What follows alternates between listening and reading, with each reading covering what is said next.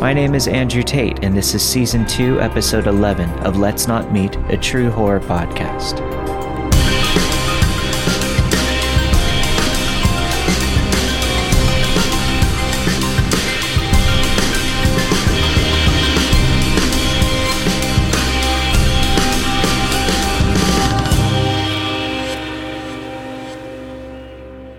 This was around two years ago after going to see a movie with a couple of friends. I live in a small town, so the nearest decent movie theater is about 40 minutes away. I'm always the driver because my car is the most functional for those long distances, and I'm also kind of a softy when it comes to doing favors. This also means I'm always the last one to get home for the night, and it's usually very early in the morning when I do finally get home. On this specific night, it was pretty late when we got back. Like I said, it's a small town, so when it gets late, the roads are pretty much dead. There's an order that I drop everyone off in, the furthest from my house to the closest, logically. We're pretty spread out from each other. If you've ever been to a rural town, you'll know that there are a lot of twists and turns on back roads and things like that.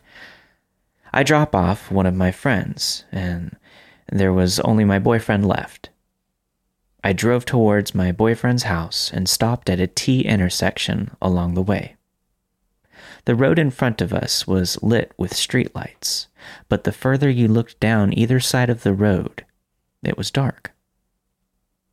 There were no cars anywhere, as I expected. I turned onto the road and headed towards my boyfriend's house. Not even a minute down the road, I saw headlights in my rear view mirror.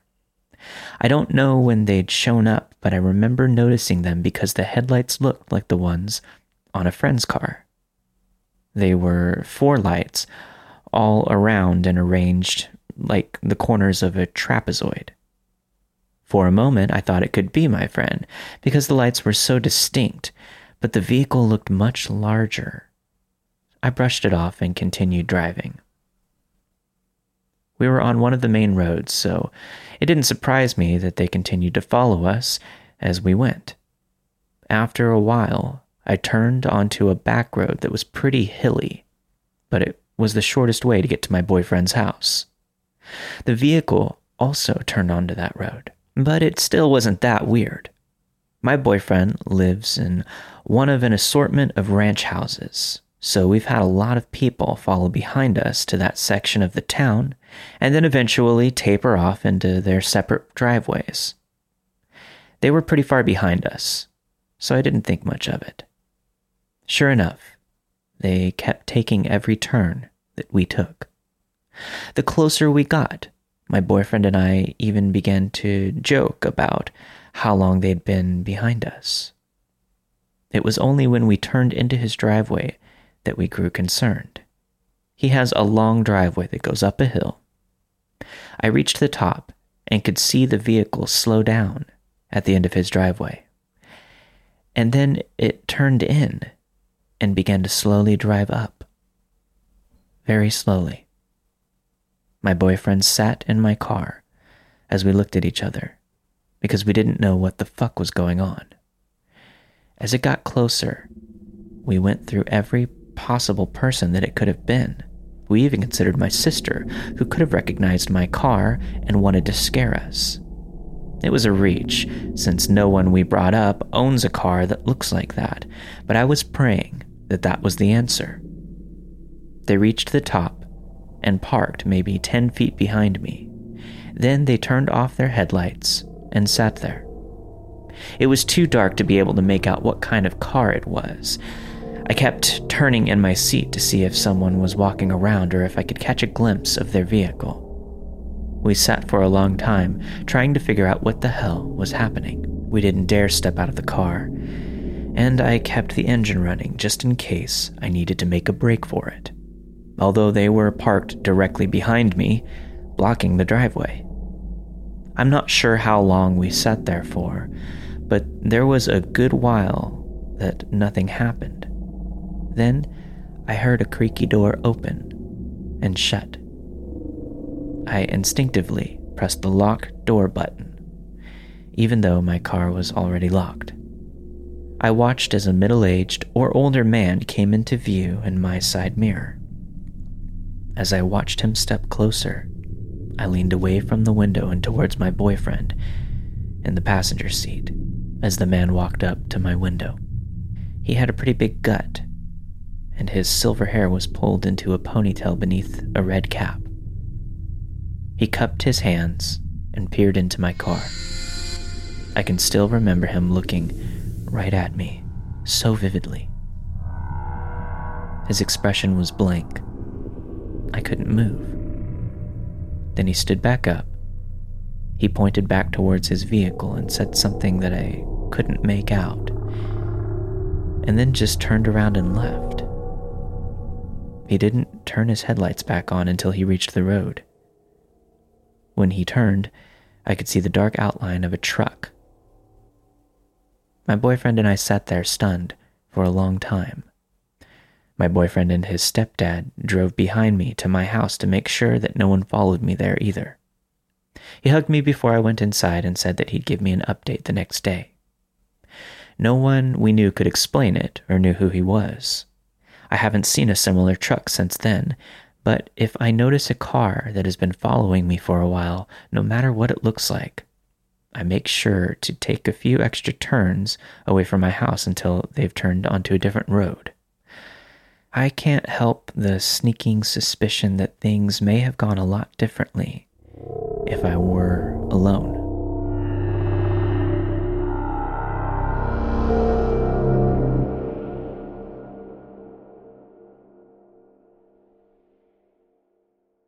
I am 23, 5 foot 2 and female. I am by no means intimidating, even when I try. I work two days of night audit for a hotel in a heavy populated area of Houston, Texas, with zero security. If you know anything about Texas, you know it can never be good news. With all of that being said, last Tuesday I was alone playing stupid games online and listening to Ryan's Roses to pass the time. Around 1 a.m., this man with a crazed look in his eyes wanders in. Now I have cameras right next to the desk, and I saw zero movement before the door slid open. Anyways, he walks up to the desk and refuses to look me into the eyes until I ask him if he's doing all right. He snaps his head up, looks me right in the eyes, and says, No, I'm not doing all right at all. I'm kind of taken aback, so I apologize and ask if there's anything that I can do. He declines, and then asks if he can get a drink from the little shop next to the desk. I tell him, yeah, of course. Go ahead and get whatever you'd like. The prices are listed on the wall. Before he walks away to go get a drink, he makes sure to tell me, Now don't worry, I have money. I would never steal from you like that. I didn't really say anything, just kind of smiled at him and nodded understandingly. Well, he wasn't lying. He for sure had money. He handed me two bloody dollar bills. So now the alarm bells are ringing in my head. He starts apologizing and asking me if I'm mad at him and if he's upset me. All of which I say, uh, No, sir, I'm not even a little bit upset. I was getting bored here, anyways. I suddenly became painfully aware of how empty the entire hotel was at that moment. He stands there for a minute, takes a drink, and then makes eye contact for two seconds before he tells me that he needs me to call the cops. I start shaking, but somehow manage not to let off that I was absolutely terrified. I get the police dispatcher on the line and begin giving all of my information and our location. Then, from the background, he starts saying that he was almost hit by a car while walking in the middle of the road. Then the dispatch asks to speak to him, so I hand the guy the phone and he starts looking around while describing himself. He stops looking around and looks right into my eyes and says, Yeah, I'm going to kill myself on the freeway. Now, I don't take that lightly, no matter who says it. An audible gasp left my lips, and it's like it woke up something inside of him, the way his eyes lit up. He then hangs up the phone and slams it down on the counter in front of my computer and looks at me. I try to make small talk asking what's going on and how he's really doing tonight. But no, he avoids those questions and starts asking me some questions about the hotel, like, What's your nightly rate tonight? He goes from harmless questions to asking me if I'm all alone and when my manager will be back, and if I lock all the doors around me. Now I'm afraid. I pick up what he's putting down, and I want no part in whatever he was planning if he managed to get me out from behind that desk.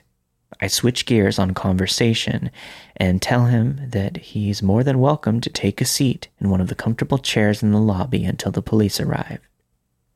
He thanks me and asks me again for about the 20th time if I'm mad at him. He then sits down, and I get even more uneasy because he starts looking around anxiously. You know, that look someone gets whenever they are working up the nerve to do something they just haven't yet? Yeah, that's the look and the vibe he was giving off. Around that time, my brain is finally piecing together what is actually happening. Another guest pulls up right in front of the lobby. His face immediately drops any excitement, and he almost looks mad. In comes this woman and her son, who couldn't have been more than 12 years old. They come up, no reservation, so it's now a walk in. Her son starts whispering something to her that neither of us can make out so he says it louder. Mom, didn't we just see him walking around the hospital? My blood runs cold. She tells her son to hush and locks eyes with me.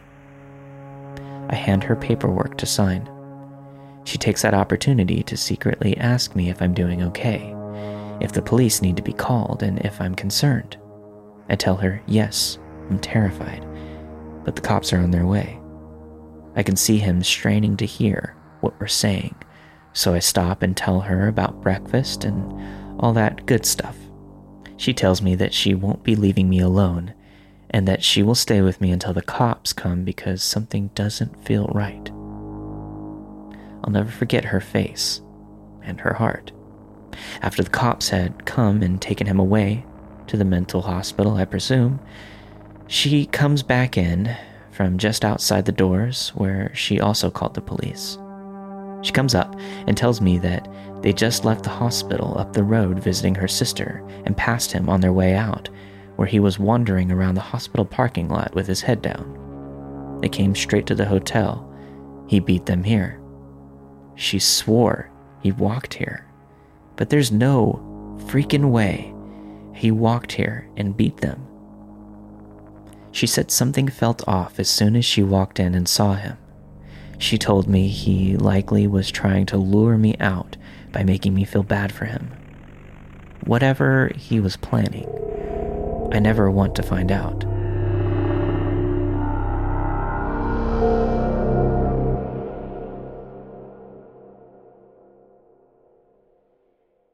I work second shift at my company, normally 5 p.m. to 1 a.m. On the street I work, there are two ways for me to get home. To the left takes me over some train tracks, and there's a 24 hour burger place and a Mexican fast food place that is still open till 3 a.m.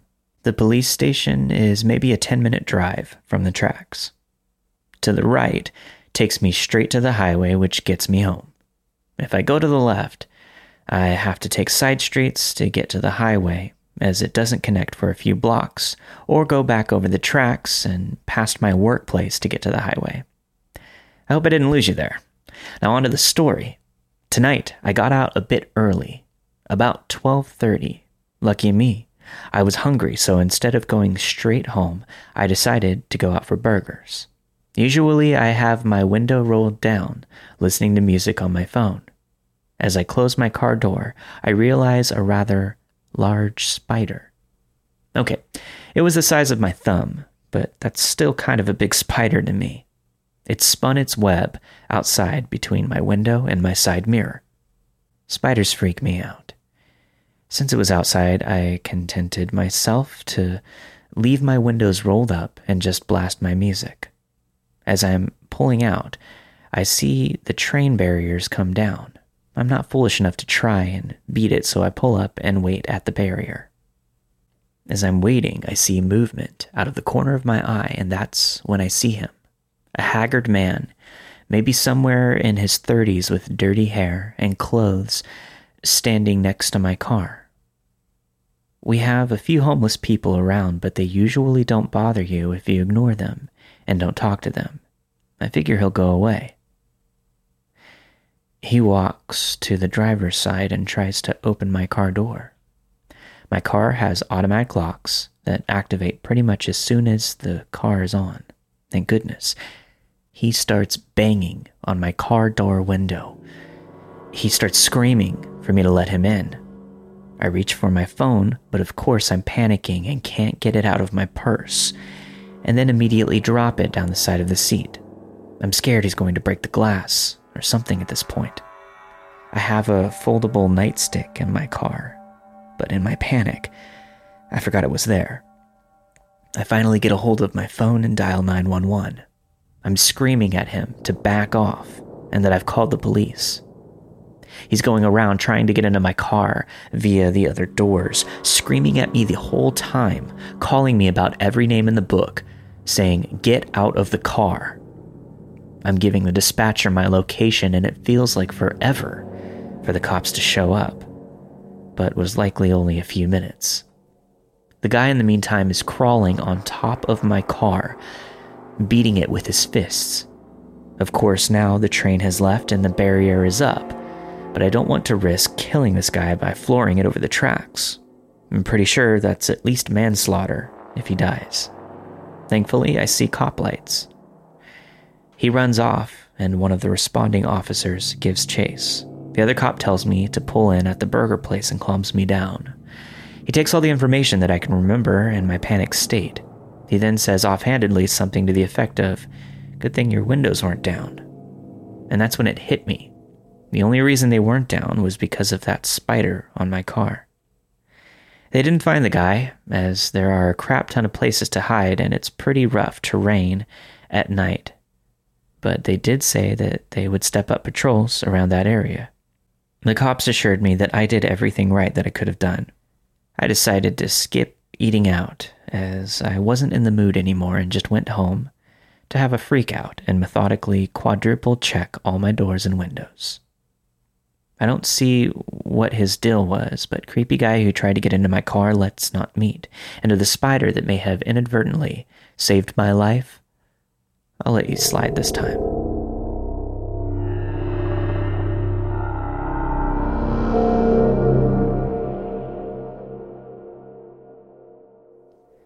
The final story of this week's episode is read by the author, the person who experienced it, Taylor Hayes.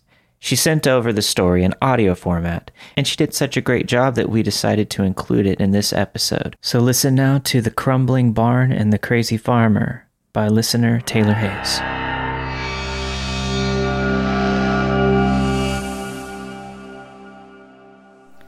I have changed the names of my friends who are with me on this horrible night for their safety.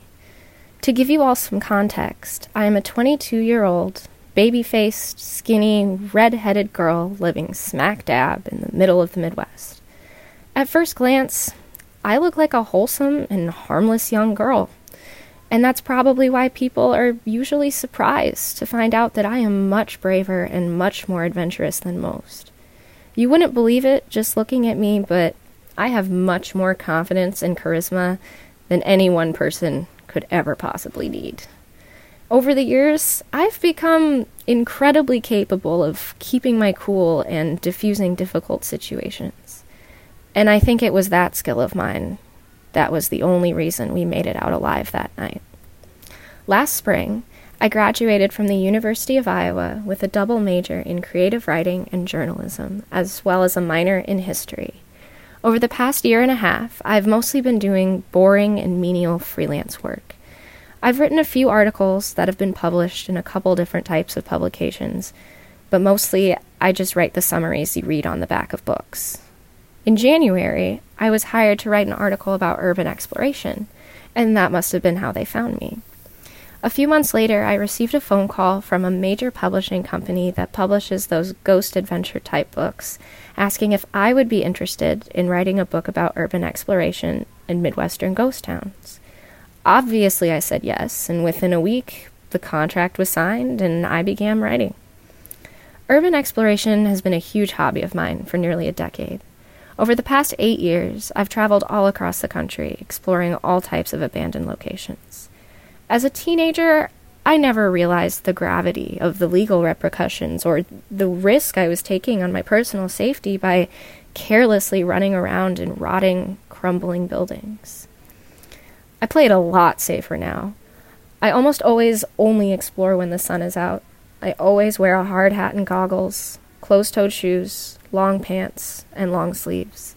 I also always have a backpack with a crowbar, hammer, nails, rags, bobby pins for picking locks, and a first aid kit. As a teenager, I only explored in the dark. Though it can be more discreet, darkness makes it difficult to accurately assess the condition and safety of a structure or to determine whether it is actually abandoned or just in really rough shape. Urban exploration while the sun is out is safer by a significant margin, though it is much less discreet. Even though my trespassing and breaking and entering has gotten me into more legal trouble than I care to admit, I would much rather take the legal risk over any other any day of the week. I should have stuck to that rule of mine, then this never would have happened. I only have one more ghost town to visit before I finish the book. Though I was given a list of specific locations to write about, I was also told to independently search for more farmhouses, barns, and things of that nature to photograph. So, on all of our long road trips, we always take the back roads and try to find places that fit that description. A few weeks ago, at around 1:30 in the morning on a Sunday night, my friends and I were driving down an old country highway surrounded by seemingly endless land that appeared to have been lost to time. There were four of us in the car me, my friend Haley, my photographer Jesse, and my friend Jacob who always did all the driving. Jacob was driving us back to our hometown after a long weekend of sketchy motels, trespassing, and a stressful legal situation I was luckily able to talk our way out of. We all noticed the barn as we drove past, and Jacob quickly slammed on his brakes and reversed so we could get a better look. About a quarter of a mile off the highway, there was a large, decaying barn. Most of the barn's roof was caving in around an enormous hole in the middle of the roof. The windows were boarded up, and the siding was barely hanging on to the barn's bones. We could see nothing between the highway and the horizon except this barn. Typically, tall crops grow in every Midwestern field at the end of July, but the only thing that we could see for miles was a dark, empty wasteland. The four of us all nodded at each other, and we pulled off to the shoulder of the highway, where we decided that I would inspect it and then let the group know if it was safe enough to explore. I grabbed all of my belongings and headed towards the barn. It wasn't a long walk, and I wasn't concerned about getting caught, considering the fact that we hadn't seen another car, street lamp, town, or even the slightest indication of civilization for over an hour. I carefully approached the barn and circled its perimeter inspecting how safe this heartbreakingly decayed barn was. I was surprised to find that the main barn door had been taken off, and when I peeked inside, the inside looked to be structurally sound. I walked around a bit, checking the beams, the wood, and other things like that, before I stepped outside and flashed my light at the car three times. Our secret affirmative signal. From what we could tell, the barn seemed to have once been used to store hay and livestock. It had a large, open ground floor that was now covered in dust, hay, and time. Some of the wooden floorboards were rotting from slight water damage, and parts of the roof had fallen through the hole. On each side of the room, there were staircases that led to balconies where a few old bales of hay still, still remained. Underneath the staircases, against the wall, were stables that we assumed once housed horses. It was in rough shape, but we thought we'd be fine if we were careful. We were so wrong. As we were inspecting, I jumped and I yelped when a yellow light, accompanied by heavy footsteps, began flashing through the windows of the barn as a deep voice yelled, Hey! For a moment, we were all paralyzed, standing like a petrified forest in the center of the barn. Though my friends are aware of what they are getting into when they do these things with me, I always have, and I always will take the blame and assume full responsibility for all of our actions. Jacob was the first to move, throwing me his keys and wallet before sprinting up the stairs to hide behind a bale of hay. Haley and Jesse were able to snap out of our trance and run to the far of the stable, closing the door, unseen. But I just stood there, in the center of the barn, exposed to the world by the empty doorway directly in front of me. I realized that we weren't alone. We were trespassing. And in the state where I live, it is well within a property owner's legal rights to shoot and kill any trespassers on their land. I couldn't move. I just stood there, holding Jacob's keys and wallet when the spotty yellow light flickered again. I don't blame my friends for hiding. Maybe I would have too if I wasn't frozen in fear, wondering whatever horror I was about to deal with. And then eventually the lights and footsteps just stopped. I waited in that spot for what felt like forever. I don't know how long it really was. My friends peeked out at me once or twice, but the look of fear that I'm sure was painted on my face told them all they needed to know. Don't move a muscle. I stood and I waited. Just waited for something to happen, for anything to happen, but nothing did. And after a while, I thought nothing would. I slowly crept towards the entrance of the barn, and as I leaned out of the doorframe and looked to my left, I heard a very familiar noise off to the right the sound of a shotgun cocking. I shivered and slowly turned my head to see an incredibly tall, middle aged man in dirty overalls and, of course, a cocked shotgun in his huge hands aiming at the ground. As calmly as I could, I dropped Jacob's belongings and raised my hands in the air. As I carefully stepped out of the barn's doorway, the father immediately took a step forward and pointed his shotgun directly at my chest without any hesitation. In an effort to maintain my cool and not get murdered by some Midwestern hick, I said to him in a shaking, panicked voice, Please don't shoot. Don't want any trouble. My name is Taylor Hayes. I am unarmed and I have no ill intentions. I thought your barn was abandoned. I didn't realize I was trespassing. I'm so sorry. Please don't shoot. I'm so sorry.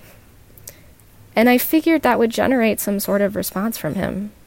I waited for him to lower his shotgun or say something or even shoot me, but we just stood there, staring at each other with a shotgun aimed point blank at my heart.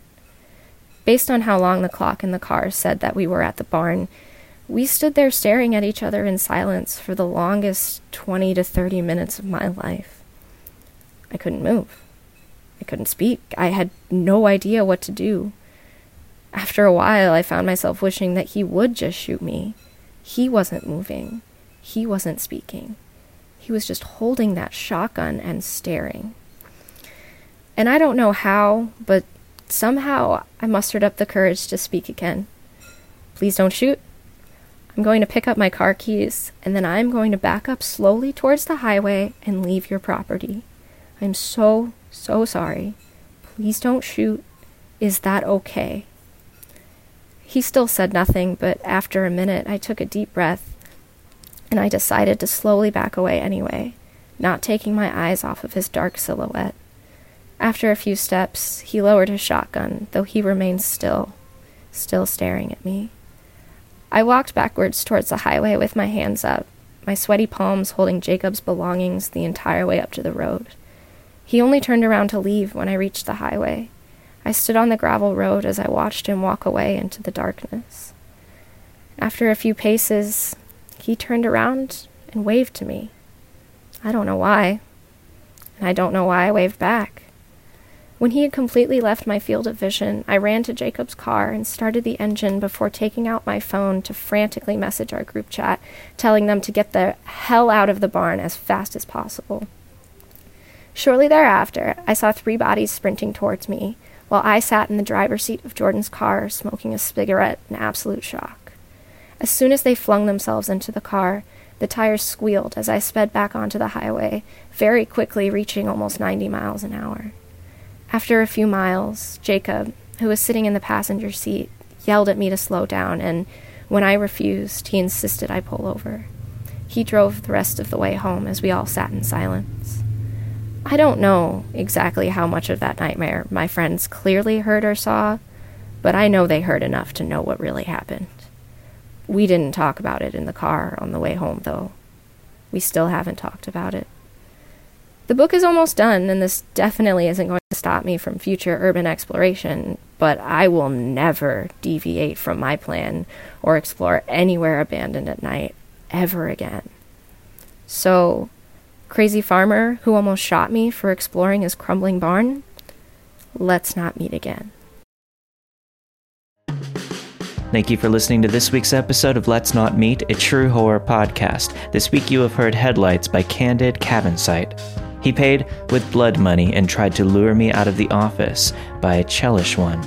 Pretty sure a spider saved my life by Brit Jen 1988. And finally, The Crumbling Barn and the Crazy Farmer read by listener Taylor Hayes. I'll see you guys next week for a brand new episode of Let's Not Meet.